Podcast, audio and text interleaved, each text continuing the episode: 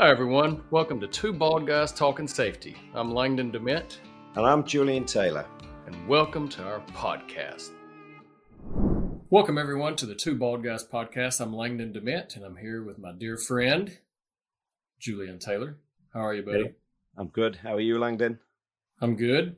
It's been a busy couple of weeks, busy couple of days as we're now getting close to the holiday seasons. How are things on your end? All good. We got a chance to catch up, which was which was great. Langdon had a bit of a flying visit to the UK, so we had a chance to catch up down in the down in the smoke, as they say over here. Yeah, it's it's funny.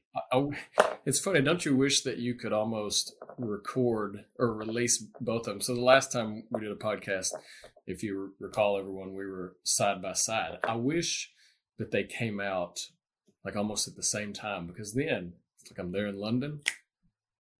Teleported, teleported back to Nashville. Yeah, magically I wouldn't be. So, but it was good. Um, I enjoyed our time together and being able to being able to be there in person always I think makes it a little a little bit of a different feel on the podcast. So, yeah, we'll we'll go back to our team and we'll get them to work on the the teleporting and see if we can yeah. make that a thing. yeah, a little black magic. Yeah. Um, but no, it's it was again a great great being together and great. Hopefully, everyone was able to pick up a little bit from that podcast. And as we're kind of shifting, you'll hopefully, if you're not aware, we have one that we've done with EHS Daily. And in regards to that podcast, we were talking about you know every year at the end of every year, what do we hear, Jules? It's always what trends. Blah trends. blah blah trends. And yeah. you know, it, it's almost the little. It's like the little violin. You know, you get a little bit, and it, it's it stinks, but it's always the same trends. Usually, I mean, uh, valid. There's some different ones, but if we talk about from a health and safety trends of what's happening from an incident standpoint, I mean, as far as incidents in, in the U.S., and I know it's pretty applicable over there in the U.K. as well.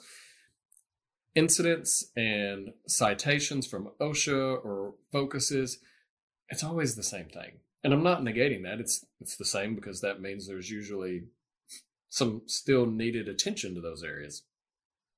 But why don't we shift it a little bit and instead of having a discussion on the same old trends, you know, our HazCom, our slip, trip, and falls, that we we got to talking and thinking, what if we transition that a little bit?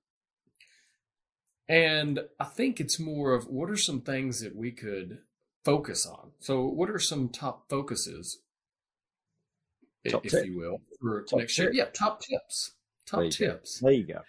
Yeah. Yeah. So, what are some top tips that we have for 2023? And again, when you listen to the podcast for the EHS Daily, you will hear a a little more of a broad perspective. So, we're gonna we've we've kind of picked a few of the areas that we think uh, might be worth focusing on of how we can drive some, you know, again, continuous improvement, maybe even a little change management. And honestly, when we talk about that, it's even into the granular level within your organization. So we've decided let's spend a few minutes to to actually dive into that and discuss in in regards to that topic.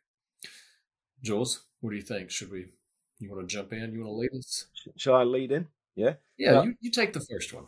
I'll, I'll lead in, and I'm I'm I'm going to go to town on on on the sort of I suppose the the thing that I've done for 20 years, which is training. Um, see, that's why um, I teed it up for you. See, there you go. Thank you very much. Um, so, I, I, suppose I had a bit bit of a light bulb moment over the last few few months, um, which was you you look at the approach to training that we take in in so many cases, and I'm going to suggest that it's ineffective. And, and I hold my hands up. I've delivered that kind of training, and I've I've dragged groups of people into a training room for three day sessions, bombarded them with information and and and and thought and hoped that they would take that away and then put it into practice. And then we wonder why it doesn't happen. Um, and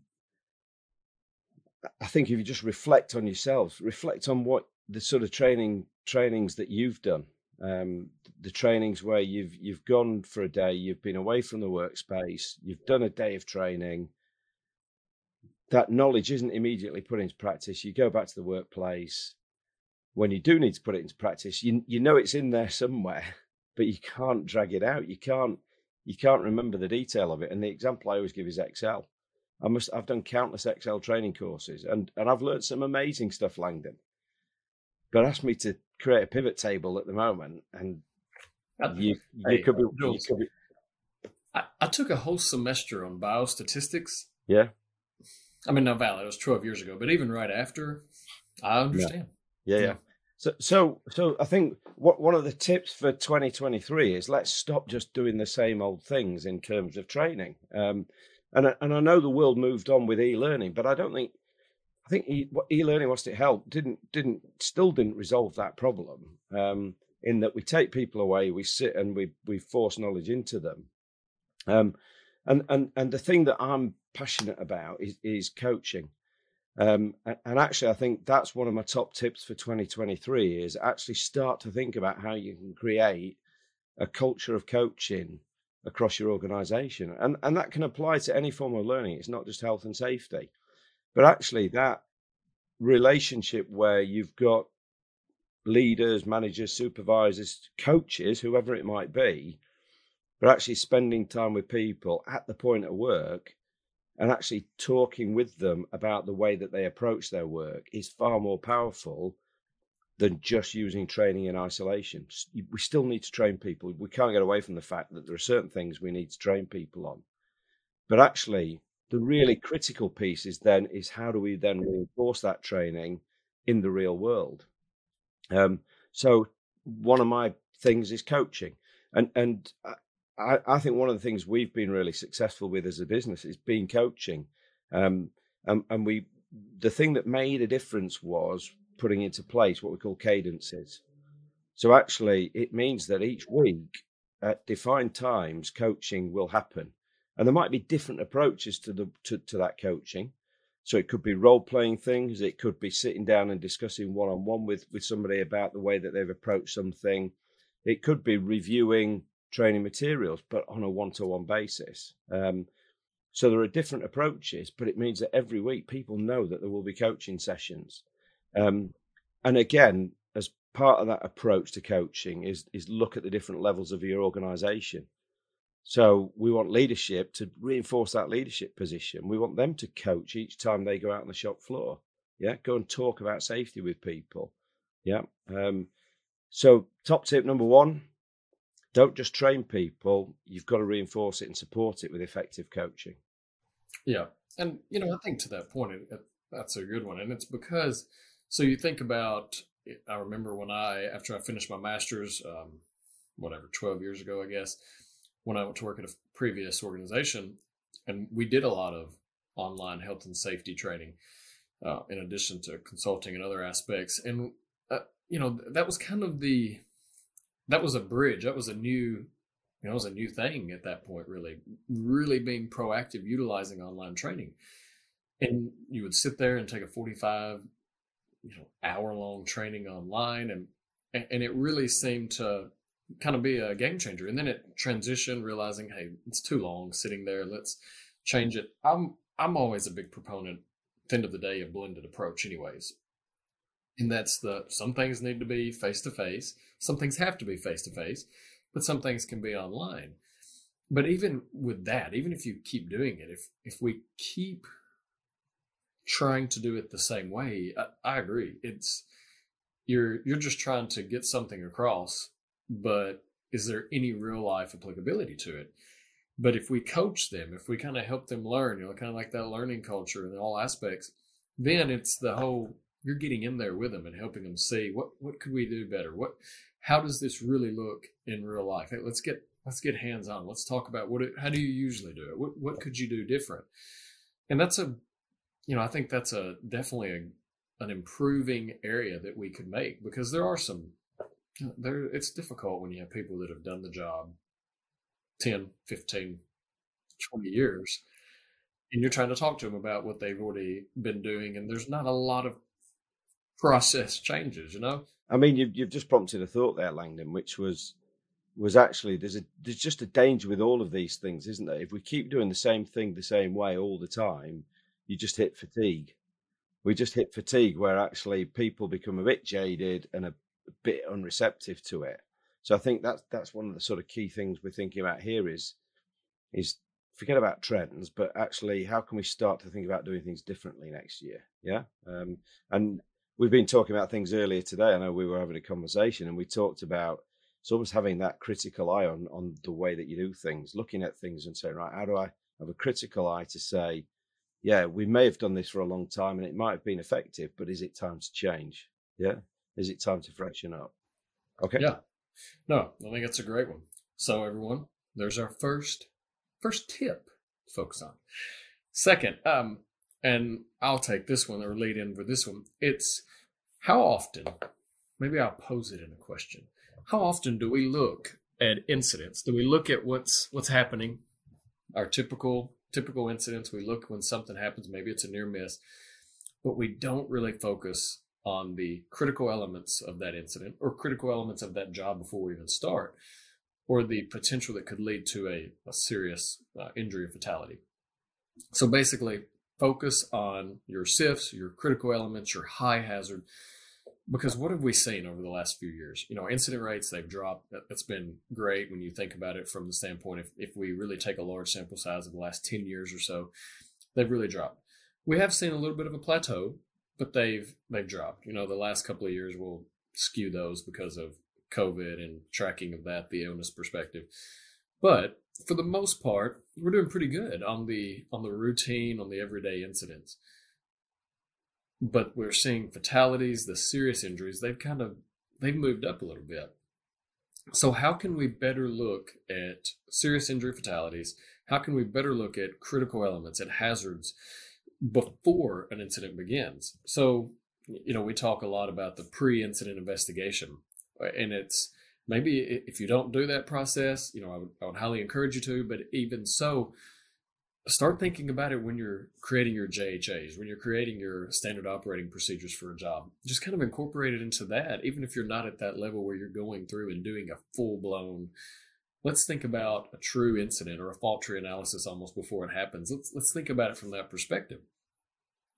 And I think if we can, before a job happens, if we can actually look and say, what are some critical elements? What are some things that where this job is so serious? We know that there are some high hazards. What if we can actually look at that and figure out how can we eliminate those? One, I mean, go through our hierarchy of controls, of course. And if that's not plausible, how can we at least minimize them to, if they do fail, it fails to an acceptable level? And I think that's a, that's another key element because we're seeing I mean, serious injuries are they're happening every day. So how can we look at the same old, same old, which we've always done, and we're we're going to continue to do, and I highly encourage you to do that. Don't don't stop. But how can we look at that, but shift the thinking just a little bit to actually consider, you know, and I use this example fairly regular, but to me, it's one of the easiest applicable ones. If I get on a ladder and I'm four rungs up and I fall on the grass, I'm probably okay right? Most likely. If I'm on that same ladder, four rungs up, and I'm sitting on concrete or something more hard surface and I fall, you know, that that's a game changer. That could potentially lead to a more serious if I hit my head there or fall right because of again, because of the texture of the ground, because of how hard it is and such. There's a more serious potential there. So it's looking at it and thinking you know holistically as a whole what what does this job actually entail? So let's refocus on what we've been focusing on but from a serious eye. Yeah. I've got to say i think that that head is pretty hard. It'd have to be pretty hard stuff that you're hitting it on but um and i i, I agree and i think lots of people lots of people are already doing great stuff out there but i think it's a kind of it's just a, a, challenge to, to sort of rethink about the things that you're doing again, isn't it? So a lot of what we're talking about today is just rethink the things that you're already doing, and and I think a lot of people, for example, if something is reported, whether it be an incident, near miss, or a hazard, they they just look to resolve that thing that has happened or been reported, and what they don't do is almost take have have as a part of their process some form of risk assessment that says what could have happened. Yeah. Um, so what what what potentially what is the seriousness of what could have happened, and actually that might just then change the resolution that you actually come to around that thing that has been reported or or, or been submitted. You know, and no, that's a great point. And actually, you you saying that just kind of sparked something as I'm thinking right now. You know, we get. I'm not going to say we get. We have over the last few years, we've become so focused on a near miss, and but we're here. We haven't. This is no pre-screening. I'm throwing this out on Jules right now. Near miss to you is a what type of indicator? It's a lagging indicator. I would, you know, for a while, I think, and the principle that it was, it was, it was a leading indicator because it was leading from the standpoint it was pre incident with loss. But realistically, I 100% agree. It, it's a, it's a lagging indicator. You know, we, we, you've seen the rusty lifting gear slide that I've used for yeah. a long time. But when you think about it, the only difference from a near miss to an actual incident with loss is a split second, luck, you know, whatever have you. So if we can actually look at those and start thinking, you know, even more so, because yeah, near miss, if I'm just sitting here tracking near misses and looking at the SIF potential of a near miss, just exactly what you said, that's not, I mean, it can help prevent, but how many times do we have organizations now that they're getting so many near misses, they can't even keep up with it to actually track it like a full blown incident with loss. And so I, I, agree. I think that's when we have to figure out how can we re, again, refocus on that criticality, on that SIF potential to actually kind of take it back and be more preventative. So that's, that was a good call, Jules. And kind of alongside that, it's, it's thinking about what do I do with that data? How do I manage that data? I was talking to a guy the other day and he was just it was spreadsheet overload. It was he had a spreadsheet for everything, um, and he just said, "I can't carry on doing this because the business is getting bigger. We're just about to recruit another hundred people." Um, so actually, part part of what you've got to be saying as well is is our whole approach fit for purpose? Because it doesn't matter how many near misses you get reported or how many hazards you get reported.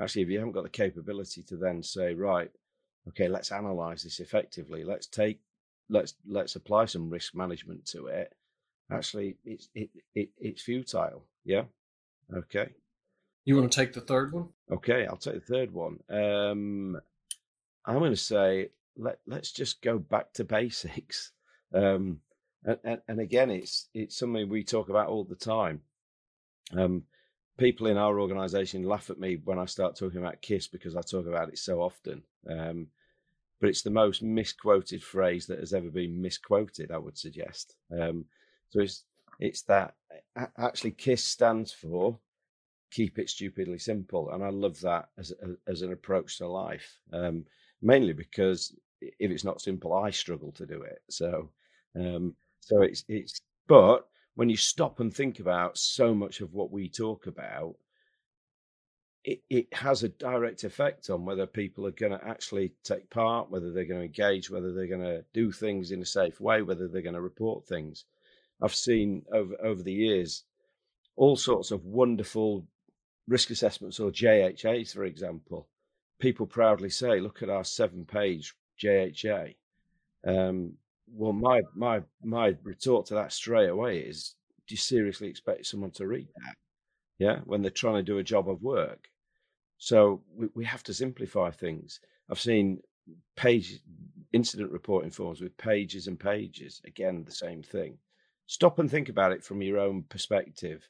If you're faced with a form that's got seven pages, what's going through your mind? Langdon, what goes through your mind? If you were faced with a form with seven pages to complete, what goes through your mind? What can I read to halfway understand it so I don't have to read everything? And I might, I might, but you know what? Sometimes I show initiative and I'll start reading the first page and then I decide, no. Which goes to your point. So, unless, yeah, and unless it's one spectacularly big box to tick on each page, most people's approach is how can I do this or circumvent as much of this as possible? Pictures. Uh, yeah, pictures. So, but but that's why so many health and safety professionals end up chasing their tail and, ch- and, and wasting time trying to gather information that they could have got in the first place if they'd simplified the process. Um, and and but but the the probably the thing that most happens most is unless there's an ambulance rocking up at the front door, people don't fill the form out. Yeah. Um, and that applies to every single process in the health and safety management system. So if you think about people doing inspections, if you think about people doing risk assessments, um, fantastic example is is I think is in the UK we talk about COSHH, you talk about HazCom, yeah. So hazardous chemical assessments, and and so often what you see when you look at those is it's basically a, a just a, a reproduction of the safety data sheet. Well, if you're talking to somebody working on a production line, maybe a maintenance engineer going to do a job of work on a production line, and they've got to use a chemical as a part of that process, do you seriously think they're going to read through 16 sections on a on a cost on, on a on a risk assessment? Not going to do it. So what you've got to do is be able to make it really succinct in terms of right, what does what does what does that person doing that part of the job need to do? Um, yeah. Um, it, it kind of reminds me of a bit of a quick story, which was, and, and, and, it happened in a healthcare environment in the UK. I was talking to a, a health and safety professional there, and she, I love her. She was she was fantastic because she was just really sort of to the point, and and and she talked about chemical assessments, and she said, if you think about a chemical, and I'd never thought about this before I spoke to her. It's a few years ago. She said a chemical in any organisation has a life cycle it's not one thing in one moment of time. So it might get delivered into into a stores in a in a big container.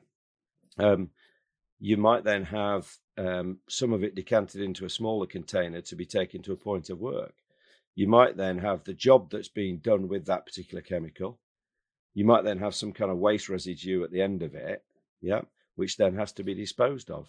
And actually, each one of those is a, is an individual task done by a different person and, and that person needs to be able to look at that risk assessment and go, bang, that's what I need to know. That's the PPE I need to wear. That's how I need to handle it.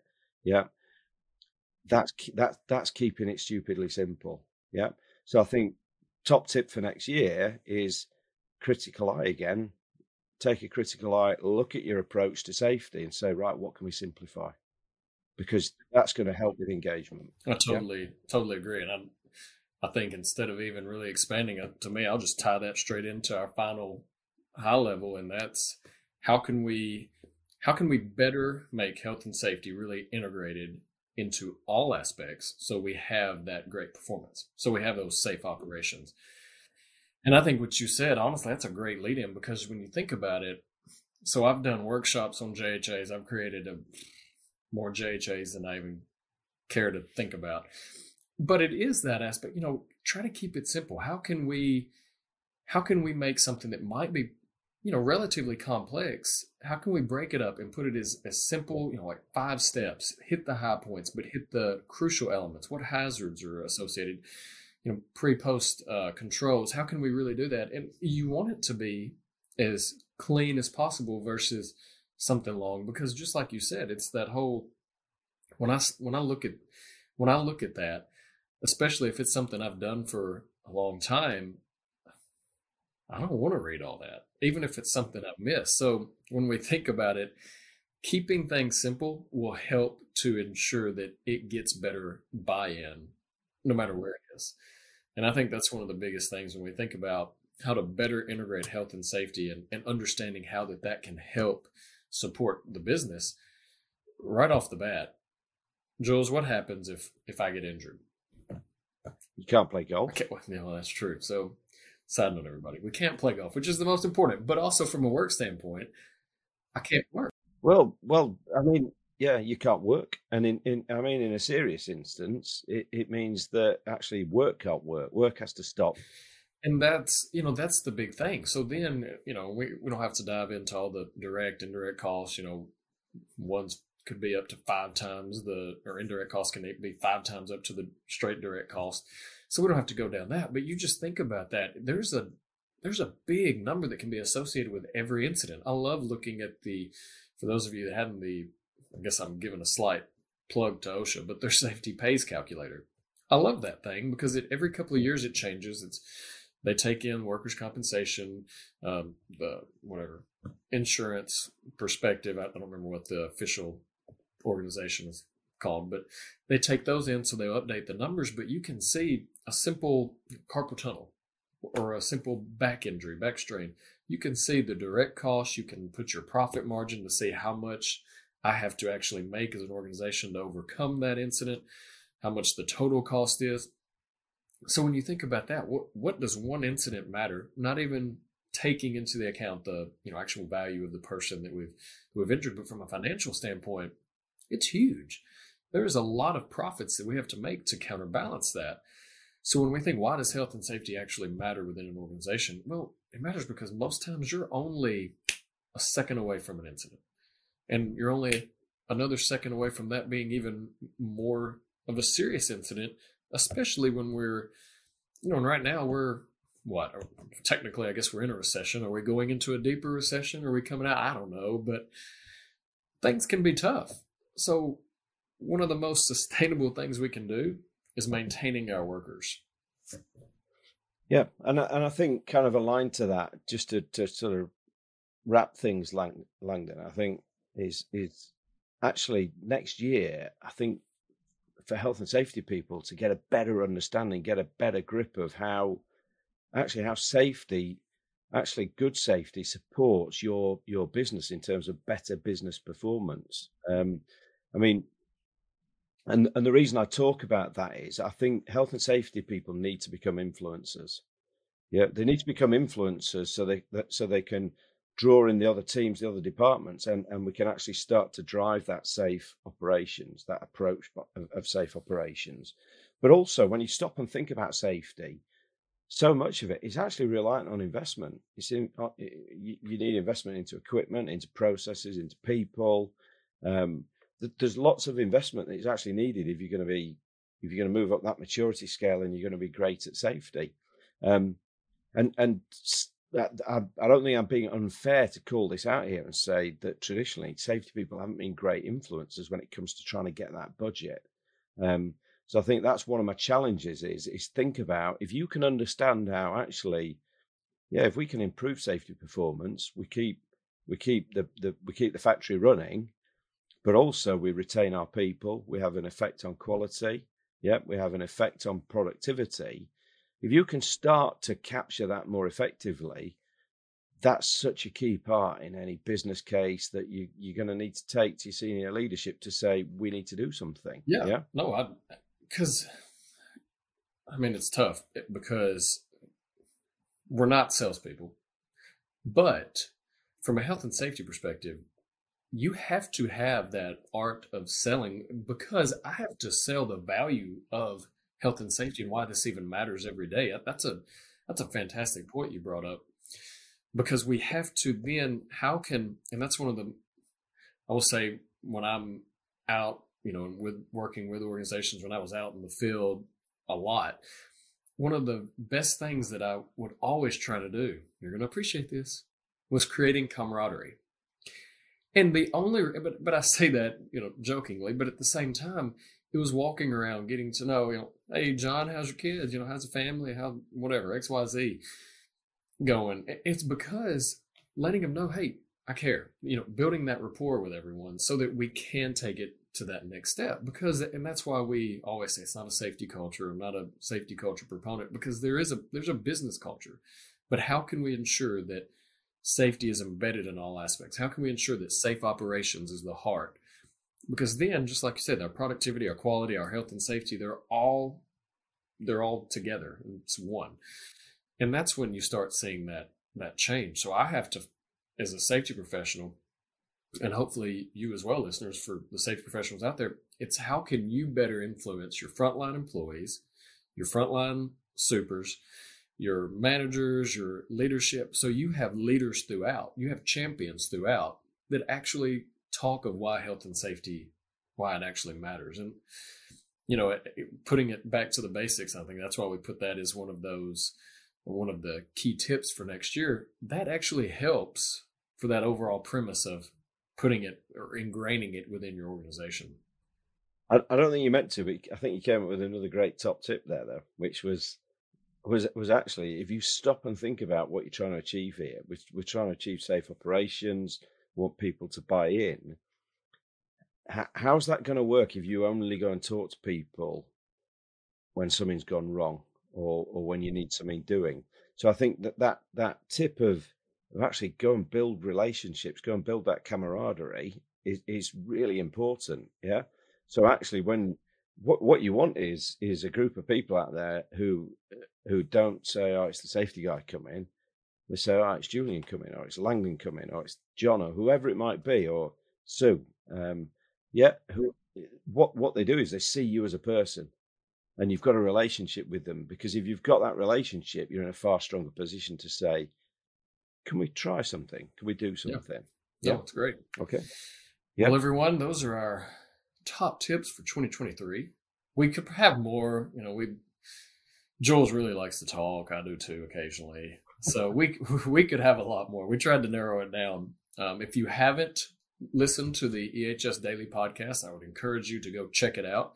If you have, and now you're listening to this one, hopefully you have uh, gotten a little more insight into into some of our top tips for 2023. If you would like more tips, give us a call. We'll probably come up with more for you because there are a lot more. Let's be fair.